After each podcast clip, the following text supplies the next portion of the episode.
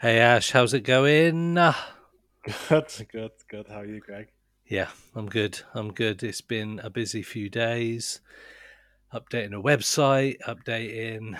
Some cool new stuff in our store. Yes, we got cool new stuff in the store. So if you haven't been in there, www.pursuitoftheparanormal.co.uk forward slash shop, and you'll see we've got categories of paranormal equipment, miscellaneous stuff. We've got badges, we've got sage sticks, we've got full spectrum cameras, we've got Ouija boards.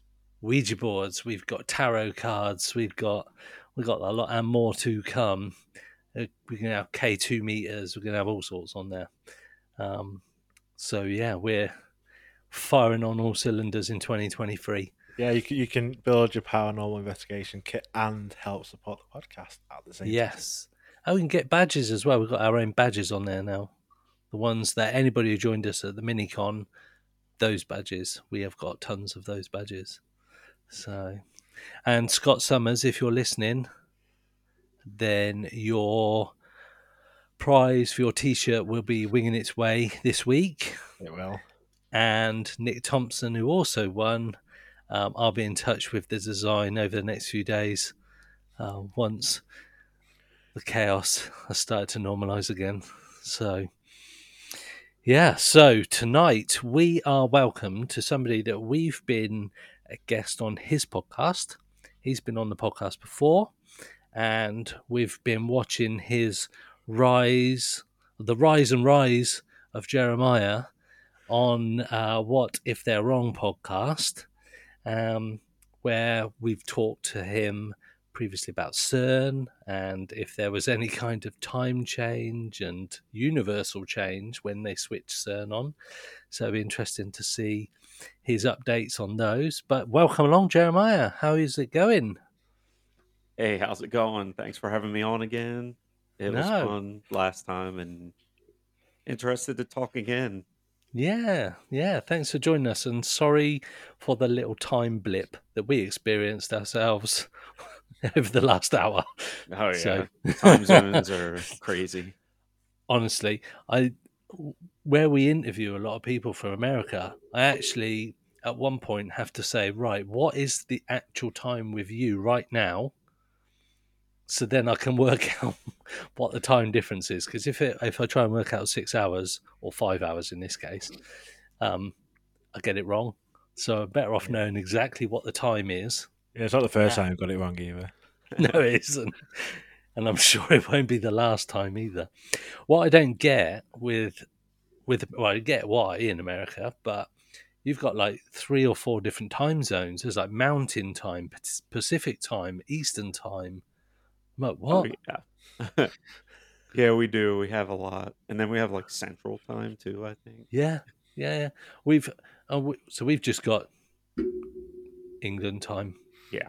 GMT. But we're, we're, well, we're the we're the OG time. We are, we are the OG time. we are GMT time.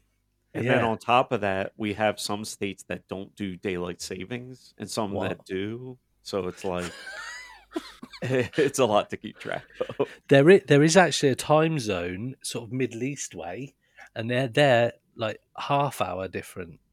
So it's not a full hour. So their time, like it might be like nine. We're recording this at twenty past ten now, so their time zone would be like half an hour rather than a full hour difference. It's just a real. I think that's North Korea, to be fair, something like that, or Russia. Just something really weird, like really weird like that.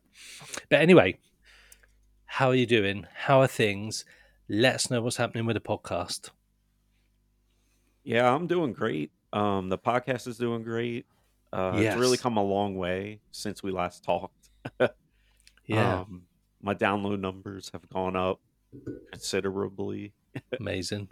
and um, my loyal following has gone up to Like, I can see the same people uh, listen over and over, and I see like all the downloads from the different cities, and I'm pushing my way towards 100 countries Amazing. that have downloaded my show. So um, hopefully I'll get there this year.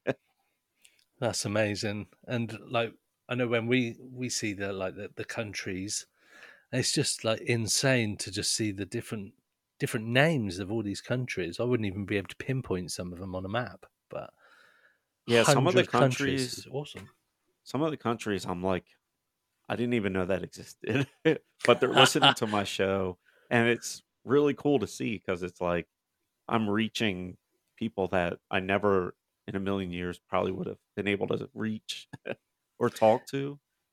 Yeah, it's it's definitely insane when you can see those stats. It's it's just um yeah, it's it's encouraging that you just think somebody's actually there are people out there actually listening because I don't know about you, but because we don't get a lot of like Apple reviews or or Spotify reviews, it's really difficult to gauge whether or not people like it. I know people listen to it, and we get similar numbers each week, steadily cl- climbing. But so we we know we must be doing something right, but you don't get that kind of feedback straight away. So how do how do you how do you keep motivated? Is another another question because there's just one of you.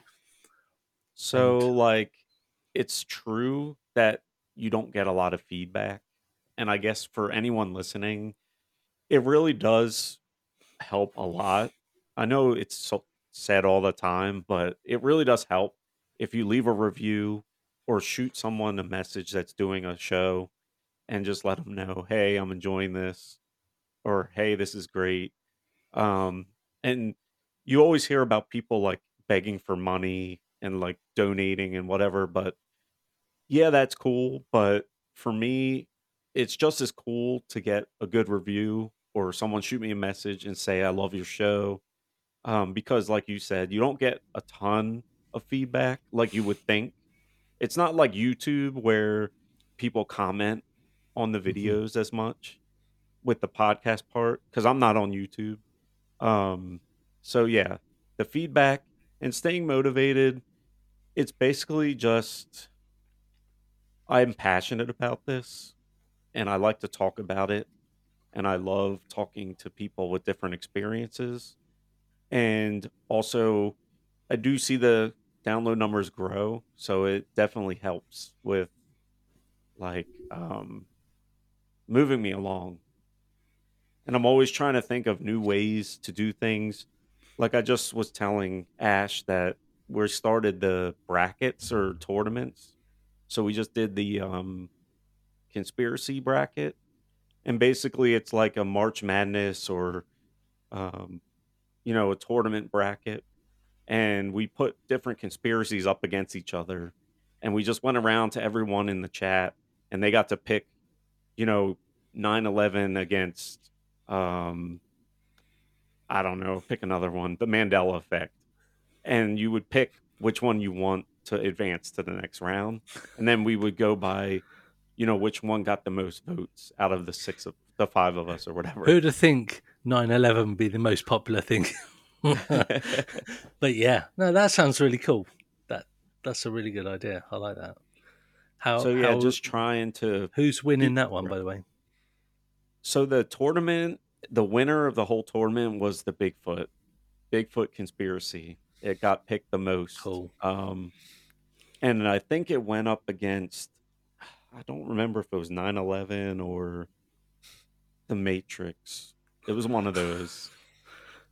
Um, That's but yeah, but it's cool. It was cool to do. It was fun to do. Um, we plan on doing a horror movie one and like pitting up horror movies against each other and and then deciding what's the ultimate horror movie.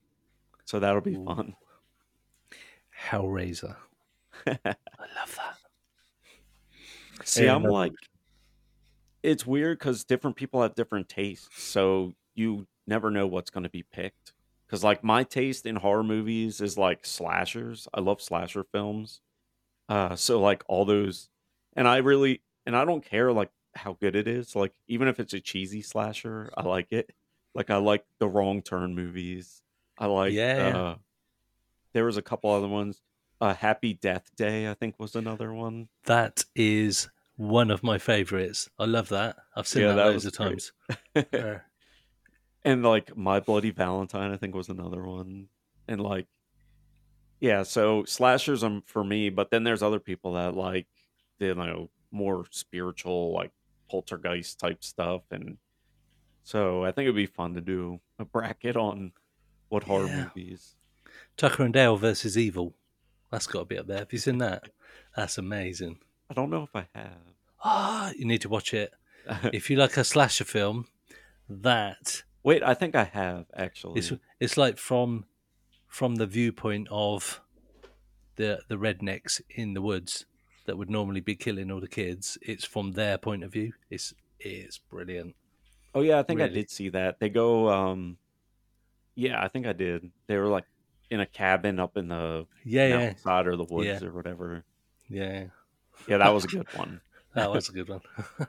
Alien Abduction, the McPherson tape's my my favorite one. That's that's like the like Yes. the original found footage Ah, film Yes. and the whole sort of weird history behind it where the original film got lost and burned in a fire and that's like the only tape of it that has that sort of remake it again and stuff. It- yeah, that's, that's got to be the winner. and that is creepy as hell towards the end. Like as it as it progresses. Ooh. My That is a twelve year old shout. still never recovered from seeing that on some late night channel. That is a good. That is a good shout, Ash. I do love that film. So like um a little story of my past is like we went to see The Ring, you know the famous movie The Ring. Um so we went to see it and you know how they have like the tape with the static screen and then she comes out of the static screen or whatever. So me and my brother went and watched it and we lived with my parents at the time. And um we came back and we walk in the house and the TV in the edition room as you walk in had the static screen and we were like freaked out because we had just watched the movie Uh, that is, yeah, that, and it's not a very good thing that happens when there's a static screen and she starts coming out. That's not, that's not a good thing. I've got, um, I've got a story like that. Another good horror film. While we're on the the subject, have you seen Mama?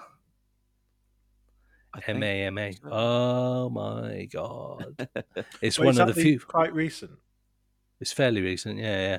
Yeah, and these yeah. two little two little girls come back from living in the woods, and Mama is one of these characters that was looking out for them while they're in this cabin in the woods. Anyway, so to cut a long story short, the little girls would be on the sofa. There's two girls, and they would like talk to each other and go, "Mama, Mama," and they'd have little glasses on and stuff like that.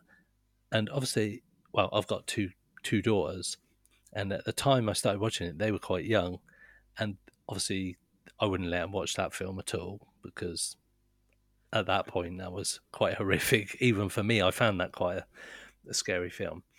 Anyway, a couple of days after I watched the film, they're on the sofa sort of playing and and whatnot, and they turn to each other and they go, "Mama, Mama," what the fuck? it's just like, oh my god, this. How would they? I was thinking, how did they know about this film? How, what? And they they had no clue about it, but it just timed it, and it's like, fuck me.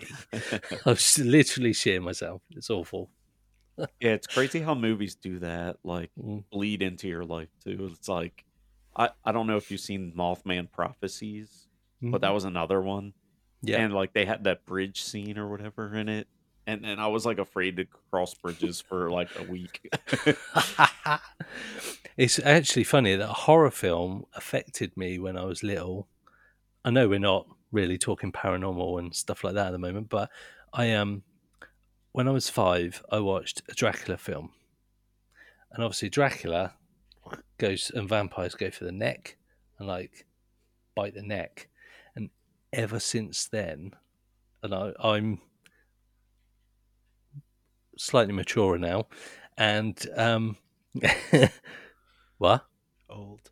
Oh yeah, I'll take old. I'll take old. I've been called old twice today, so. Um, but I've always have to have something covering my neck, even now at the age of whatever I am. I have to, I have to have have it covering my neck, and I can't get to sleep properly unless I got my neck covered, and that happened forty years ago. it's horrific. But Yeah, there is another film. There's another film just before we get off get off films. Um, it's a recent one with Ryan Reynolds, and normally they're more of a jokey kind of film. Have you seen Life?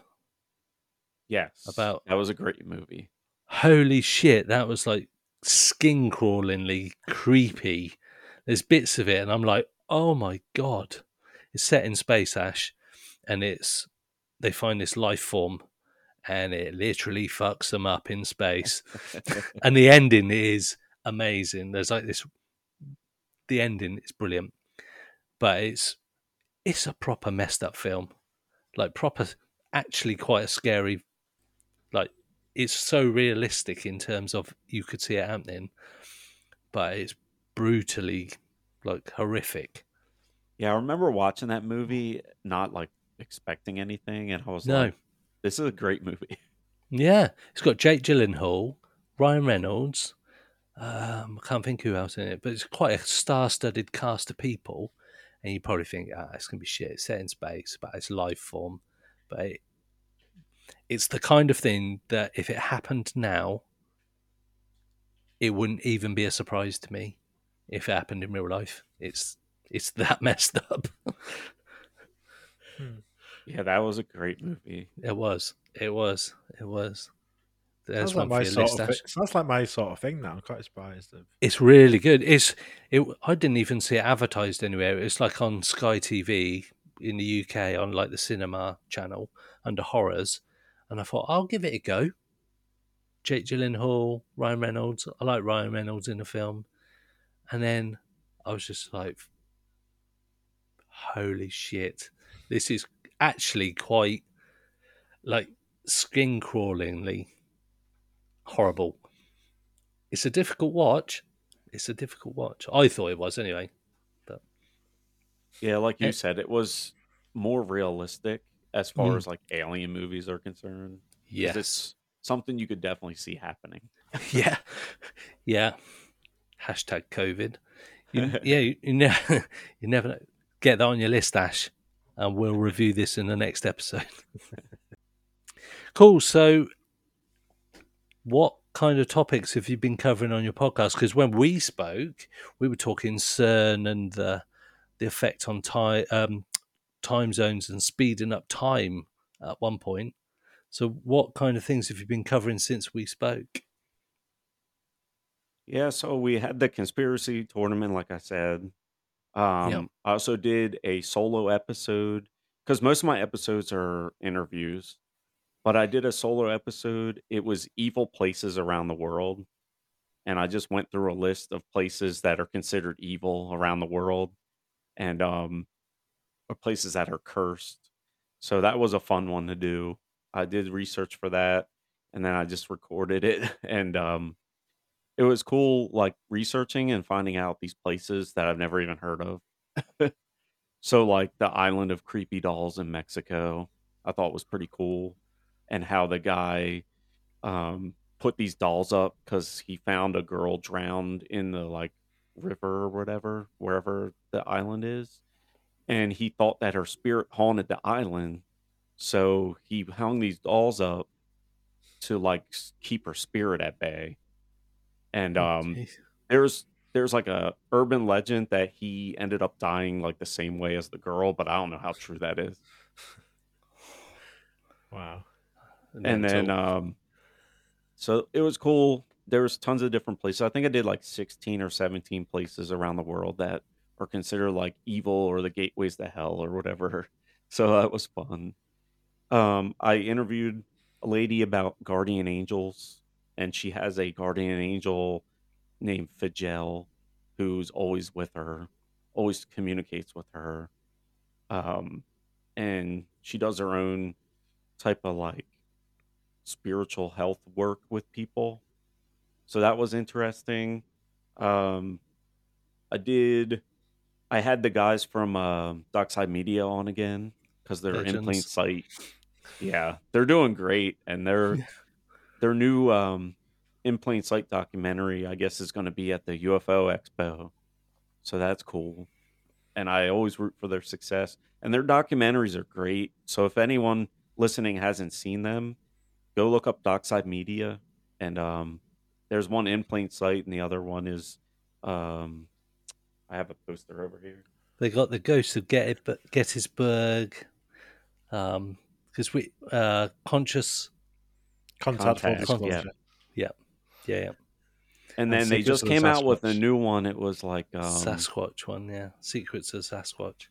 they just came out with one, um, or it is coming out, and it's called like uh, something in the graveyard, pure Pandemonium. pandemonium. Yeah. Pandemonium. That's it. Yeah, I, I want to watch that one. Sounds interesting. But it's a site in Pennsylvania, I guess, that has like these seven places or seven gates or whatever. And supposedly, if you walk through them all in a certain way, it like unleashes evil or something. I don't know. But that would be an interesting watch. I had um, Tom Carey, the head researcher of the Roswell 1947 UFO crash, on, and we talked Cool. about his research and his work. I think I don't know how many books he's done, but he's done a lot. he's been he dedicated like 30 years of his life researching the Roswell incident. And when he started, it was like before the internet. So he'd have actually look in the phone book, track these people down, interview them, like the old Dick Tracy kind of thing. And um so it was fun talking with him and talking with him about his experiences and actually hearing about the incident from someone who knows the most about it. So he put to bed some of the like fakeness around it, some of the myths that are out there. Um, and then he solidified other things about it that are kind of like up in the air for a lot of people. So it was fun talking with Tom about that. And um, he actually doesn't live that far from where I lived in Pennsylvania before I moved to North Carolina. So uh, I told him when I come back up there, I'll stop by his house. Uh, and we can talk about UFOs and Bigfoot and all that. So on, on that note, what's your thoughts on Roswell? Because that's a bit of a conspiracy sort of favourite for, for years, and the government cover up and all that. So what, what's your thoughts on it, especially after talking to, to Tom? So after talking with Tom, I 100% believe there was a UFO crash there with alien entities. Um, he claims that one of the alien entities was still alive and like stumbling around after the crash. Um, the other two were dead.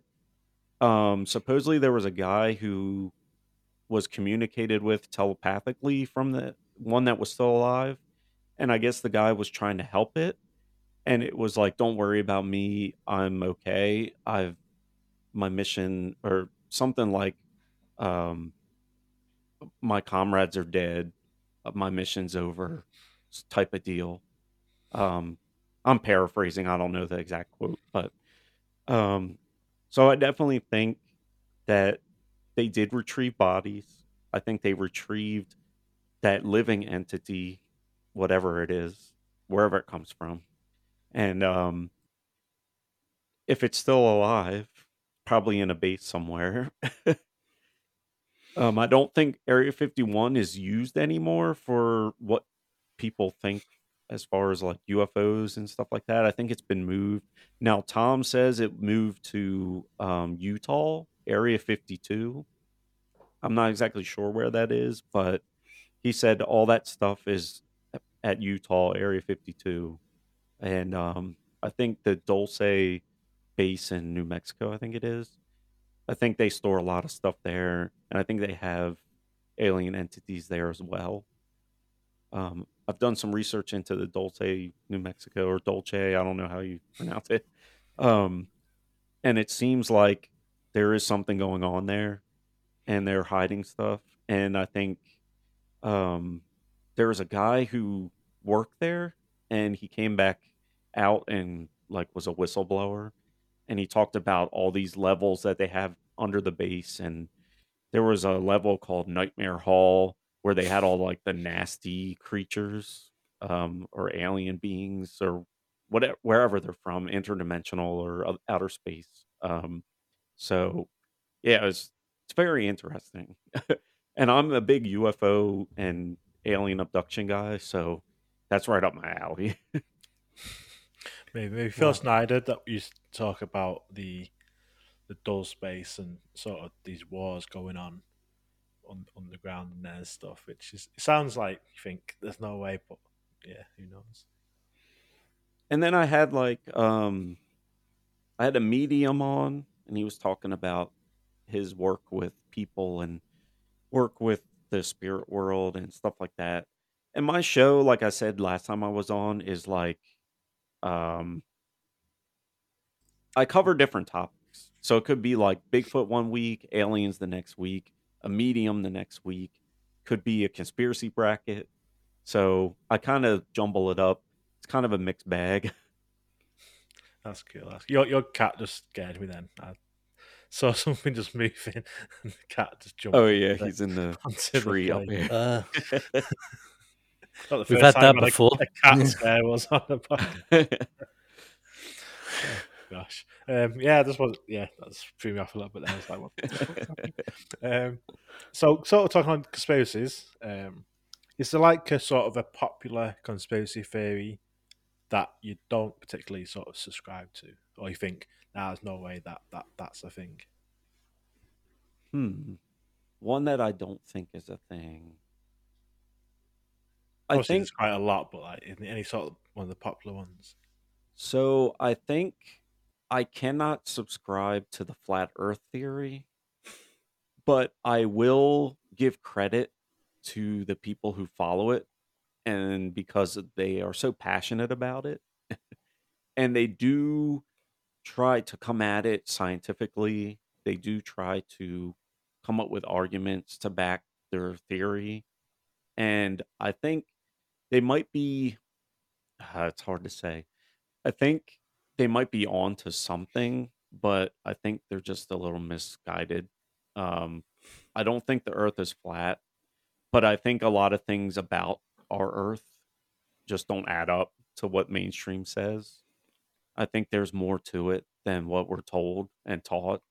So I think the flat earth is one that I just can't I can't get down with. Um but I do appreciate their fan base for just being passionate. I love that. I do appreciate the fan base. because If- they are they're so passionate about it and they you can't tell them any different um but i did hear someone say and i don't remember who it was uh, i'm sorry but someone said they're just like vegans like you never ask but they'll let you know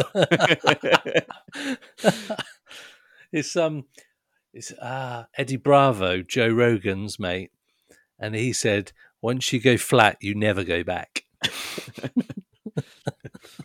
it's just like, but it's there is a brilliant documentary on flat Earth on Netflix. You probably get it elsewhere called Above the Rim. I think it's called Above the Rim.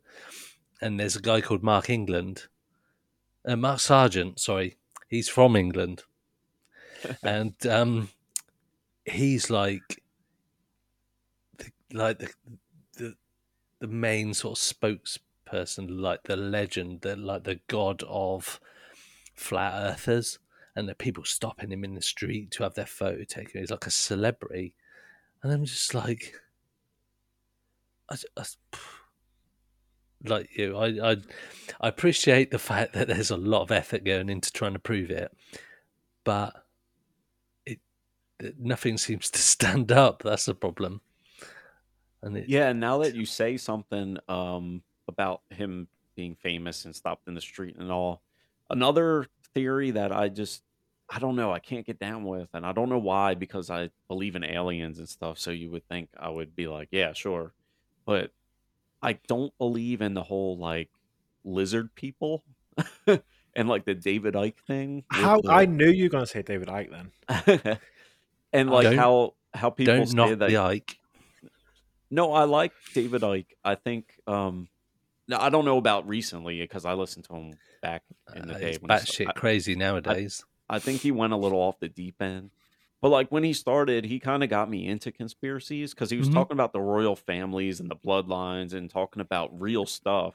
Mm-hmm. And um and then he just kind of it was like like I tell people, he's like 80% true stuff there, and then he has the 20% batshit crazy stuff. And yes. it's like but i remember li- watching his like six hour lectures at like wimbledon or whatever or Wem- wembley or whatever Wembley Arena. yeah The sold out Wembley Arena. I mean, that's that's impressive to to sell out for a six hour show of him just talking for six hours. That's that's pretty hardcore. That's what we need to do, Greg. That give this book. Yeah, let's just That's what let's, us two talking for half a day. That's let's go and book Wembley Arena. And i mean it is pretty impressive to stand on stage for six hours and talk See, the thing is, he was one of the guys that got me into it as well, into conspiracies. And he wrote a book called Alice in Wonderland and the World Trade Center Disaster. And if people haven't read it, it's such a good read. And he references all the quotes he's talking about. He's, the, the work he's put into it is phenomenal. And then you read his other books about like The Biggest Secret, where he talks about royal family and stuff. And you're like, fucking hell. You're talking about MPs and our members of parliament being paedophiles um, from like 20, 20 years ago when he wrote the book. And everybody's like, that's rubbish. And all these celebrities that are paedophiles. And it's like, ah, no chance. You're mental, mate. And then you've got Operation Yewtree in the UK, which is the operation where they've taken down all the celebrity paedophiles. And it's all the ones that he's been naming in his books. And it's just like, he, like you say, about 80% of his stuff is seems to be bang on and sensible. And then 20% of it, he just, he fucking, it just goes off. And, um, yeah, it's very difficult to, to, to, follow that. He's very anti vax and all that kind of stuff now. And that's where people lose me a little bit is when they go a bit anti vax. And, but each their own, each their own. But yeah, David Well, Icke yeah, he- is, he's a, he's, he's one of the original, the OG conspiracy guys. Uh, and his, his, um, his sort of like research and that is, is pretty phenomenal. He does. yeah i would love to get him on my podcast and talk He's- with him Same. I really, he's the, like the one guest I'd really like to get on. I know it'd divide a lot of people. I know it would, but and from- not and not because like I believe everything he says or anything, but just to talk with him because of his vast knowledge of stuff and his many years of. I mean, I was listening to him decades ago. yeah, same, And- same. And like I said, he got me into the whole thing because he opened my eyes to a lot of stuff, and um, then that branched me out into other things. And uh, so, yeah, I would love to get him on the show. It's probably really hard to get him to come talk because you know he's got his circles or whatever. But I tried to get on Uri Geller. Do you know Uri Geller? The, the spoon. so. He's a spoon bending guy from like the eighties. He is a dick, um, but he's very big into UFOs and and all this kind of stuff. So I sent him a message on Twitter saying, "Look, I've been interested in your stuff for years because I used to watch him on all the TV programs when I was little, bending spoons and shit like that." And um, he got like gave me a really blunt fucking answer on Twitter. Greg, when, that's what, that's what I put in. When he used to say like when he's bending spoons and stuff, you don't really know who he is. That point doesn't make much. much No, it sense. doesn't. He just So there he- bending, bending spoons. so he would he would literally he would like go like this for the pe- uh, it like for for the purposes of audio he'd have like his finger and thumb he'd have a, a fork or a spoon and he would like do this little rubbing thing and then all of a sudden it'd like fall apart it'd like melt in his fingers and So he was with his mind. He was doing. and it. he, he was a good like- friend of Michael Jackson, so I don't know what that says about him. But he would do psychic stuff and very odd guy. Like I think he's from like Israel, so he's got this sort of. I don't know. He's got this way about him that he's just like you can watch him on Twitter, and he's got this big studio with fucking big screens and everything now. and I asked him to come on, and he was like, "No." And loads of people were like that was really rude. I tried. I, I tried. like. He's he, he sort of jumped on the UFO bandwagon He has a bit. recently, and he just posts the absolute shittest shit stuff. I'm like, oh, I just, that's kind It has to be good stuff to get Ash even slightly positive about a video.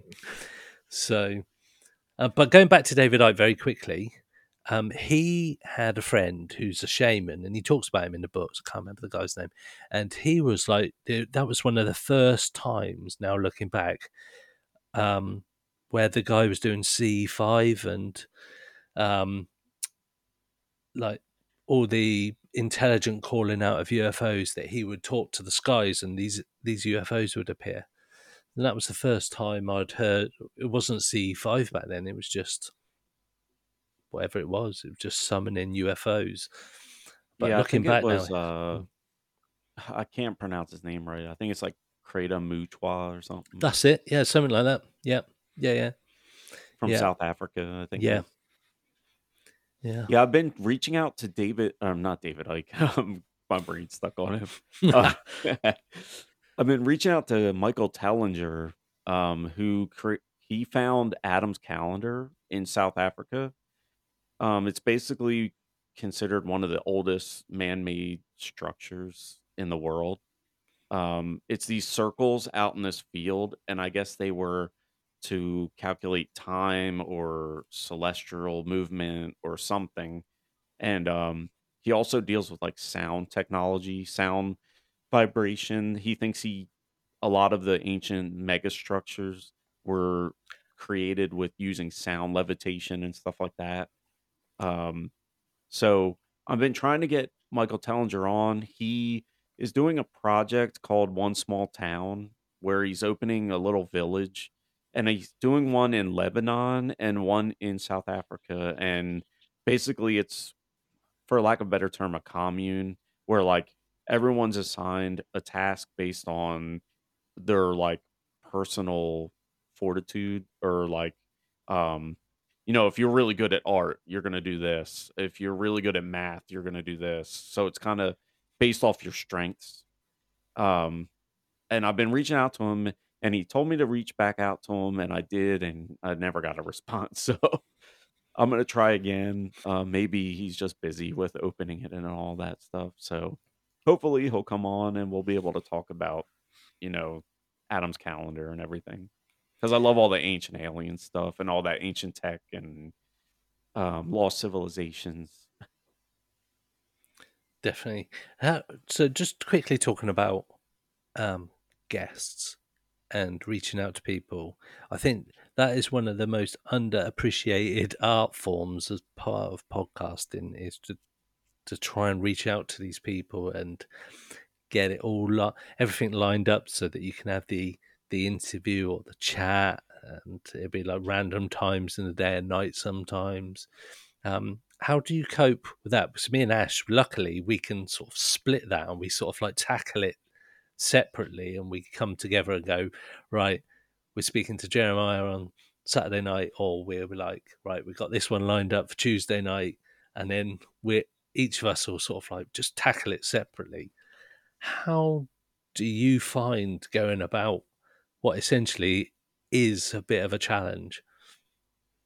yeah i oh man it is it is tough um and you gotta be okay with rejection because it's part of the game so basically i'll just and i think it's important to make your message personalized because you said earlier you messaged this guy about bending spoons and you telling him like you've been watching him forever and you know you really appreciate what he's doing and all that stuff. So when i send messages out i try to make it as per- personable as possible. It's not like a mass email. And i'm trying to say like hey i'm really a fan. I'm not just trying to get you on the show. Like i've been reading your books. I've been watching your documentaries or your you know lectures and trying to get them and you know sometimes they'll be like sorry i can't do it i reached out to um uh, Tom Horn, I think his name is, and I wanted to get him on the show to talk about end time prophecies and stuff, and Book of Revelations and all that stuff. Um, now my episode coming out on Monday is about that, but it's a different person. Um, and I reached out to him, and I guess whoever does his emails messaged me back and was like, "Sorry, he doesn't have time to do that right now. Um, thanks for reaching out." And and for me, that's fine. It's the ones that never respond that is an issue because it's like I just wasted my time making that you know personalized email and didn't even get a response. Like, or like I'll try to message someone on like Instagram or wherever and just no response. And it's Or it says like you, you you're not allowed to message this person, or like Yeah. this person doesn't accept messages and stuff like that. yeah, it's um, yeah, it's it's a nightmare. It's a nightmare. I feel your pain. I feel your pain. but there's like times where I am like, okay, Monday, my goal for the day is messaging people to be guests. And that's what I focus on for that time. I find a lot with podcasting is like you have to have a like schedule, a rhythm. At least for me being solo and doing everything myself. If I don't have a schedule of what I'm going to do when I'm going to do it, it's going to fall off the rails. so I'm like, okay, Monday, all I'm focusing on is finding guests. Tuesday, I'll deal with social media. and then so on and so forth. And it's like usually like Saturday night, Sunday, I'll edit my show for Monday.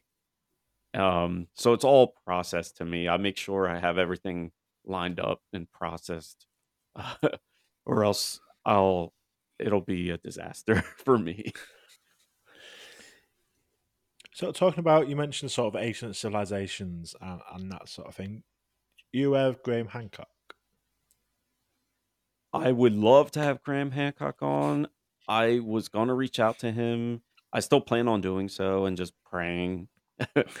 He's so like big name now, thanks to Joe Rogan and all. I'm sure it's hard to get him on, um, especially now that he has his new documentary out on Netflix, which is really good, by the way. If you haven't watched it, Hmm. I totally think you should watch it. um, it'll make you question our ancient past. Um, so yeah, I would love to get him on. But I have had a lot of dream guests on that were like on my list when I started. So I've had like L.A. Marzulli on. I've had Scott Alan Roberts on. And I'm friends with him on Facebook too, so I'm sure I can get him back on. Uh, Jason Martell from the show Ancient Aliens I've had on. That was another one on my list. Um, I plan on having him back on. He already said he would come back on. So yeah, I've, it's been cool because I like all these years I've listened to these guys, and then to finally talk to them, it's surreal because it's like I never thought in a million years I'd be able to talk with this person. They just seem like too distant. It's kind of like when you have a movie star and you're like, "Oh, really cool," but you never really like interact with them or anything. And to be able to do that is is awesome. It makes the podcasting worth it to me. Definitely, definitely. Because I wasn't sure how big Graham Hancock was in America. Because obviously he's British and he's sort of been a big name in the UK for decades now, uh, from his books and stuff. And one of the first books I remember reading, my dad was big into thinking to the Gods and all that sort of stuff. So yeah, it's good. Like, like say, in the new series. So do you believe that? Do well, do you believe Graham Hancock that these civilizations, like he talks about in in the new series, going back like from the Ice Age and, and early, do you think that that do you believe him basically? Yes, a hundred percent or thousand percent. I think there are lost civilizations. I think our history is a lot longer than what we've been taught or told. And I think there are cycles of time. And I think the planet goes through these cycles of time and civilizations rise and fall and people rise and fall. So I think that there was like Atlantis was the civilization before, you know, Sumer and Egypt and all that. and then there was probably one before that. And there's even like ancient texts that are like, yeah, there's so many kings before this time. I think it's one of the Egyptian uh, papyrus scrolls or whatever. Was like there was like seven kings before this like time. So it's like, where did they come from? And also, if you want to take it like biblical, it's like where so for biblical stories, if for the religious people listening, um, or people who are just interested, you have the story where Cain kills Abel and then he gets pushed away, like banished, and he goes to the land of Nod and finds people there and has a wife. Well, who were those people? Where'd they come from? If Adam and Eve was supposed to be like the only ones and Cain and Abel, you know? So it, there's a lot that I think we don't know. And I think a lot has been purposely kept from us as well. I think there's a lot of texts that are hidden. Um, a lot of the books have been like left out of the Bible, like Book of Enoch and other books. I can't think off the top of my head, but yeah, I 100% believe there was something going on. And I think we have this problem uh, as humans is thinking like thinking of that time period back then the same way we think of now. So we think with our technology, Mm. but it could have been completely different.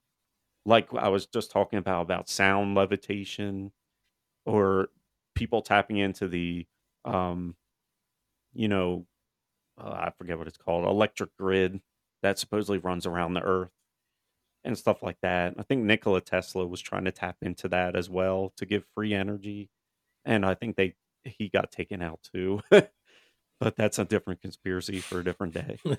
Um, but yeah, I think there's different thinking, and I think a lot of people unfortunately think of ancient people as being like stupid or like stupid cavemen or whatever. Um, but I think they were actually a lot more intelligent in different ways um, than we are now.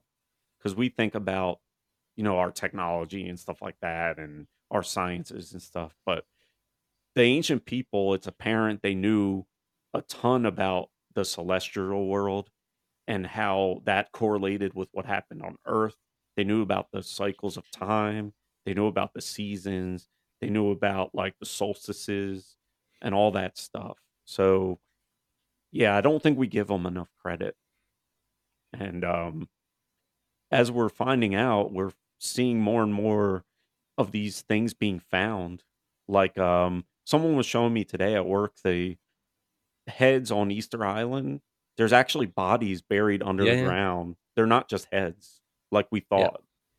And then Yeah. you have like Göbekli Tepe that dates back, you know, however many years ago, 12,000 years ago, way older than the pyramids and all. So it's like, what is that? Where's that from? And that they say it was purposely buried and stuff like that. It's just crazy. It's it's interesting. If anybody wants to check out Graham Hancock, and because he's got the documentary on Netflix, but I personally found his interview with the last interview he did with Joe Rogan, and there was Randall Carlson. I think the guy was with yeah, him, yeah. and they like talked for two and a bit hours, maybe three hours, about the whole subject of ancient civilization. And for someone like myself, who I don't consider myself to be stupid, but I don't consider myself to be super intelligent, it was mind blowing. The fact that everything sort of points to around 12,000 years ago that things happened, which meant these ancient civilizations sort of lost, like Atlantis. Were talk, he talks about 12,000 years ago, sort of that's when Atlantis sort of went off the radar, for want of a better phrase. Um, and all these things pointing back to that around that sort of time. I think it's like 12,600 years ago or something like that. Um, and all these major events around the world happened at that point. So something happened to cause all these ancient civilizations to sort of drop off the face of the earth. and listening to him, and it you only I think you only have to listen to him for those couple of hours and it completely sucks you in. He's got a really nice way with his voice. He's got this really soft sort of English voice that I could li- I listen to him for hours and it's one of the few Joe Rogan ones that he does now that I really have have invested the time to listen to.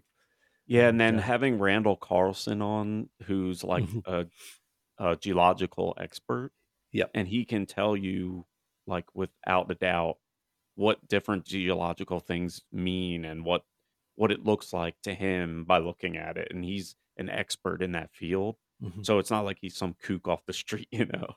yeah, Um, it definitely adds to the argument. yeah, yeah. It's it's it's definitely cool. So yeah, great. So who would be your hundred percent like top guest if it could be anybody in the world, living or dead? Because we're in an age now where with the paranormal and everything, it's potentially possible to speak to dead people. Um, who would be your ultimate guest? Hmm.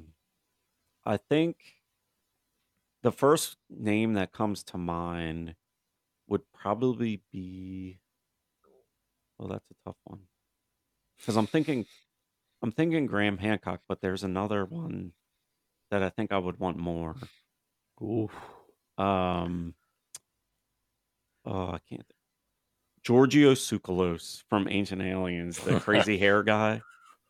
I I'm would not love. saying it's aliens, but it's I'm aliens. saying, yeah. I would love to have him on the show because I met him in person and he's a cool guy. Like what you see is what you get. He's not Uh, putting on a front. He's really like that. Um, I've seen your photo with him. It yeah, was up on Instagram. Yeah. And very nice guy. Um, he was joking around. Um, when I walked up, I had my "What if they're wrong" T-shirt on. He's like, "Yeah, what if they are wrong?" And um, so yeah, I would love to have him on and and talk with him about the whole ancient astronaut theory because I've watched like every episode, every season, and uh, it's definitely a big part of you know my research and stuff I like to cover. So that would be a great one. Uh, besides Graham Graham Hancock to bring on. So basically, you got Graham Hancock, and you you you're saying to Graham Hancock that he's actually second. Yeah, That's, sorry, that's what I'm getting. what about you, Ash? What about Me? you? Yeah, Um, I know we have briefly spoken before on other episodes, but who would be your guest? So I think this is pretty easy for me. But like sort of when he mentions um David Icke before, so how he sort of goes over the top with some stuff and sort of goes off on one. This person does some very, very similar stuff. And recently he's been sharing like clearly fake hoax, old hoax videos and stuff on, on Twitter. But he is still sort of coming onto the UFO side stuff. Plus being a big Angels and Airwaves fan, Blink one eight two, bloody bloody bloody. Obviously got be Tom DeLonge Yes. from and obviously all the to the star stuff. And they cancelled the Angels for his Airwaves tour last year. I couldn't have a sign and everything like thank you for like to the stars and then they cancelled the Angels versus Airwaves tour. and Now want to tour with Blink 182. It's like, well, do your Angels versus Airwaves tour first, that you cancelled. Like, do that first, and then go and tour with Blink 182. You can't just. Anyway, yeah. So I'm going off. Wait, I'm sorry. I I have to go back on my choice again because I just thought I just thought of someone who would put Graham Hancock at number three. Ooh. um, the number one person I would want to interview right now, but he's passed away unfortunately, um, is Lloyd Pye. He wrote a book called "Everything You Know Is Wrong," and it's got revised. It's called "Everything You Know Is Still Wrong," and it's a big honking book. Like I think it's like eight nine hundred pages or something like that. But it's all about how human beings are a genetically tampered species and that there was a group of hominids way back and through time they branched off and at some point one of the branches of hominids and hominids are like primitive people for anyone who doesn't know. Um, it's kind of like try to think of the Lucy uh, skeleton they found. It's not. It, would. It's what you would think is between like um ape and a human, like on that chart.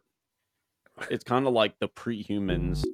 So the hominids, yeah, and he goes over all this evidence and all this uh, research that he's done about how he thinks human beings are a genetically altered hominid species. And it's just super fascinating. And if you don't want to read the book, which I understand because it's super long, um, and it's kind of textbook like because I'm reading it now, and um, it is not the easiest read, but um, he has a, I think it's like two hour uh, lecture on YouTube. If you look up Lloyd Pye, P Y E, he um, has a two hour stand up lecture and he has slideshow with all the stuff he's talking about and shows you exactly what he's talking about. And he talks about Bigfoot and the, you know, that I forget, I can never remember the name of the creek with the famous female Bigfoot walking. Um, and Bluff, Bluff, Bluff Creek. yeah, something Bluff Creek. It's somewhere in California. But yeah, he goes over everything and it's so thorough and and you would think it's not entertaining, but it is. Like I had my wife watch it and she was like, I didn't think I would like it at all at first, but she got like sucked into it and she's like, "Oh my gosh, this is incredible." Um and then she started like looking at her feet. She's like, "Oh, I got hominid feet." so he's definitely someone that I would want to talk to because I just think his knowledge is just so vast and um, the way that he picks apart everything and being able to talk about you know ancient past and then Bigfoot and all that stuff all in one shot would be incredible. Awesome. Go on then, go on then Greg. What's, what's yours? David Icke would definitely be there for for the reasons like we've discussed. There was somebody um, that just come to mind that I, I would really well. There's two people. There's Zak Bagans because I would like to call him out on all the shit that he does. Um, he's got so many fans around the world, and all their episodes end up with just like somebody freaking out and over the tiniest little thing. And I'm thinking, okay, now you're supposed to be like this super like dark person who can control these energies, and I just think so. I'd like to speak to him, and it'd probably be a very short episode because he'd hang up. um, and the other one is a guy called Guy Lyon Playfair, which may or may not resonate with anybody, but he was one of the original journalists and investigators in the Enfield poltergeist haunting. Um, and he wrote the book "This House Is Haunted," and it's it's sort of almost like a, um, a diary of events that took place during that haunting. Um, and I think it'd be really interesting to speak to somebody like that because they, like you mentioned about other people, they he had to do all his research and everything with like tape recorders. There was no internet. You were reliant on primitive technology compared to what we've got nowadays. You can just like call up your friend on Zencastr or Teams or whatever and have a chat about what you think to this bit of evidence and playback and loop and send files. It was all like done on tape and it was all very in the moment. So I'd, I think he would be an interesting guy to speak to, just purely for the fact that he was there. And the Enfield Poltergeist is one of my favourite sort of poltergeist hauntings. Um, so yeah, I think him, David Icke. Who else? There would there's probably loads of people I'd want to speak to. Um, Graham Hancock, yeah, definitely would be an interesting guy to speak to. I would love to speak to Joe Rogan Oh yeah, that would be Because- cool. because he done a series where he sort of debunked a load of stuff on um, like chemtrails, Skinwalker Ranch, and I'd like to speak to him again about Skinwalker Ranch and UFOs after he kind of went completely against the thought of UFOs being real. And now he's spoken to like Ryan Graves, he's spoken to Graham Hancock, but he's spoken to um, a lot of people like Jeremy Corbell, people like that, that I'm sure he definitely has changed his mind on the UFO topic. So it'd be interesting to to speak to him. I mean, you I'd never get even an email to him. I don't think, but he um he's pretty intelligent too. Like mm, oh, super intelligent guy. he knows a lot of stuff. Yeah, I do like, and his work on UFC is incredible. His commentary skills on on armor fighting and cage fighting is it's not one thing he doesn't know about combat sports. It's for for the violent people out there. Ash is going. It's not a rugby ball. So yeah, I've, I, there, there's a whole suite of people that I would love to speak to. yeah, when I was in um when I was in Peru the first time, I ran into an Australian rugby player that was there for a tournament. And Wow. rugby's not big in the United States. Um so it was interesting talking to him and he was in Argentina for a um rugby tournament, but he had time to come up to Peru to you know like sightseeing or whatever and then head back and it was pretty cool. that's cool. That's probably the other rugby. And that was another. Yeah, that was another thing. Um, going back to Peru the second time, um, that I just recently went this past summer, I think it was, um, with my wife and her daughter, and um, it was hectic because we didn't plan it correctly. we had no downtime. It was basically go go go all the time to see everything.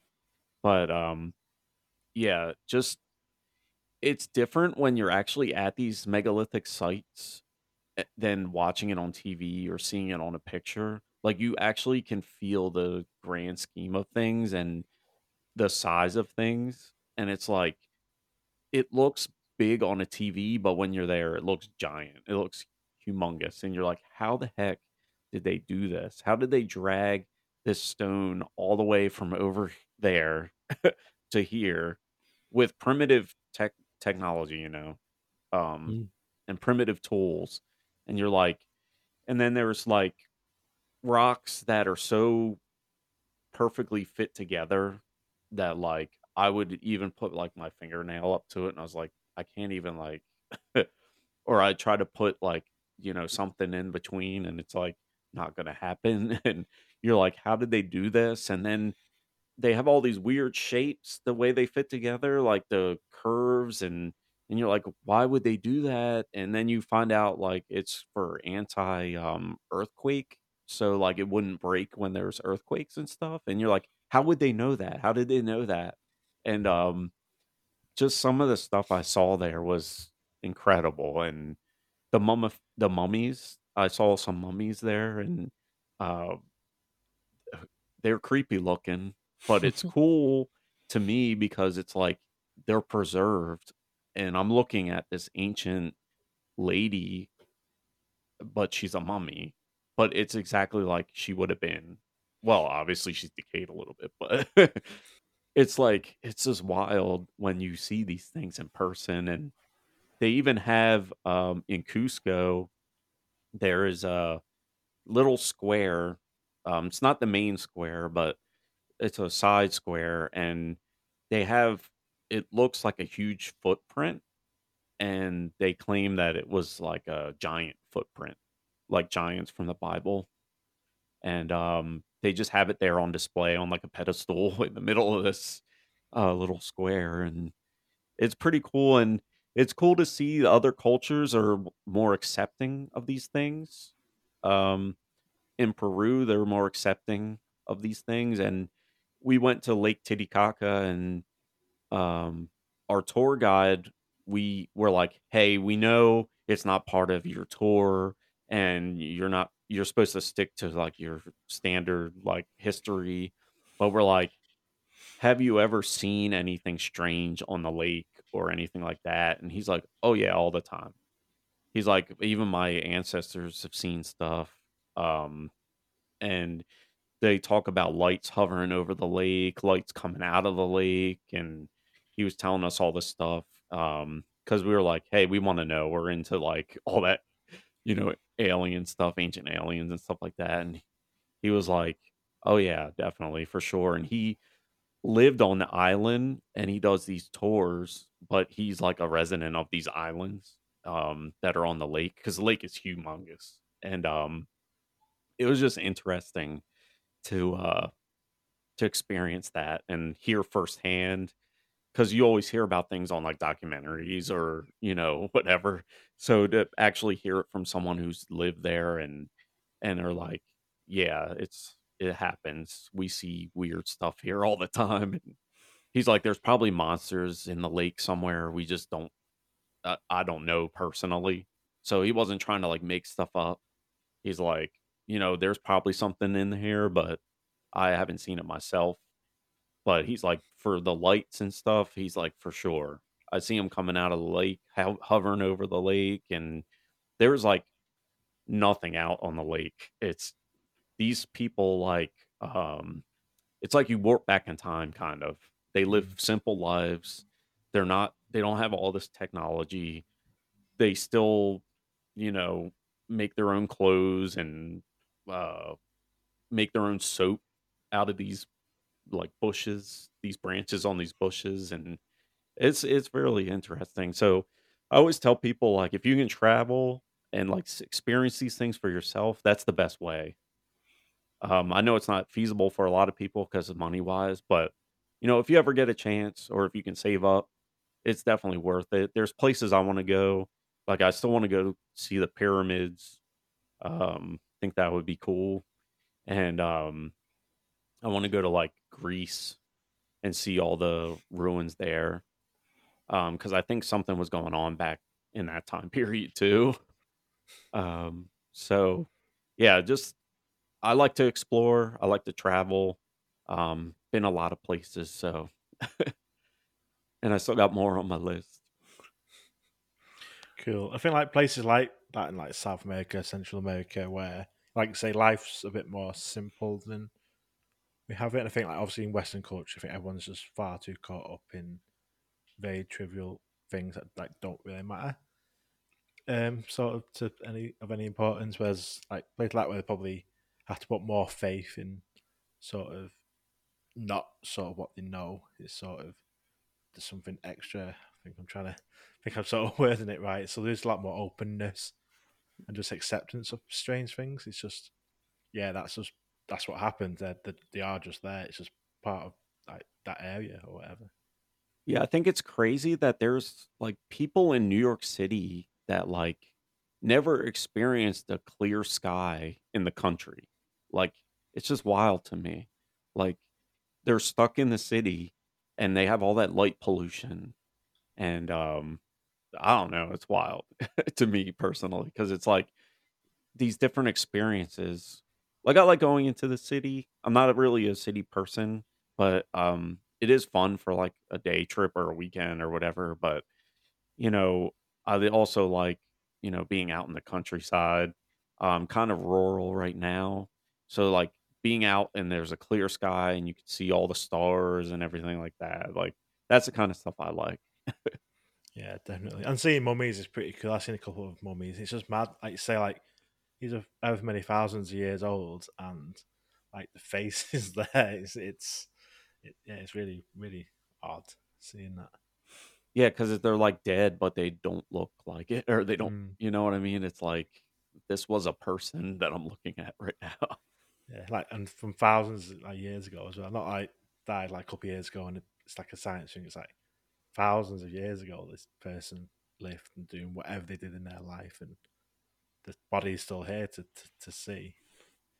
Yeah, and I would like to go to Pompeii too and see, um, because you have people just frozen in ash in time, and you see exactly how they were when it went down, and it's just it's creepy and it's eerie, but it's cool at the same time because it's like this was what they were doing when they, you know, tragically ended the, you know what I mean, when this Yeah. event happened. And yeah, so that's on my list too. There's, there's another town near Pompeii which is like say exactly the same thing, but it's just not as popular, so there's a lot less tourists.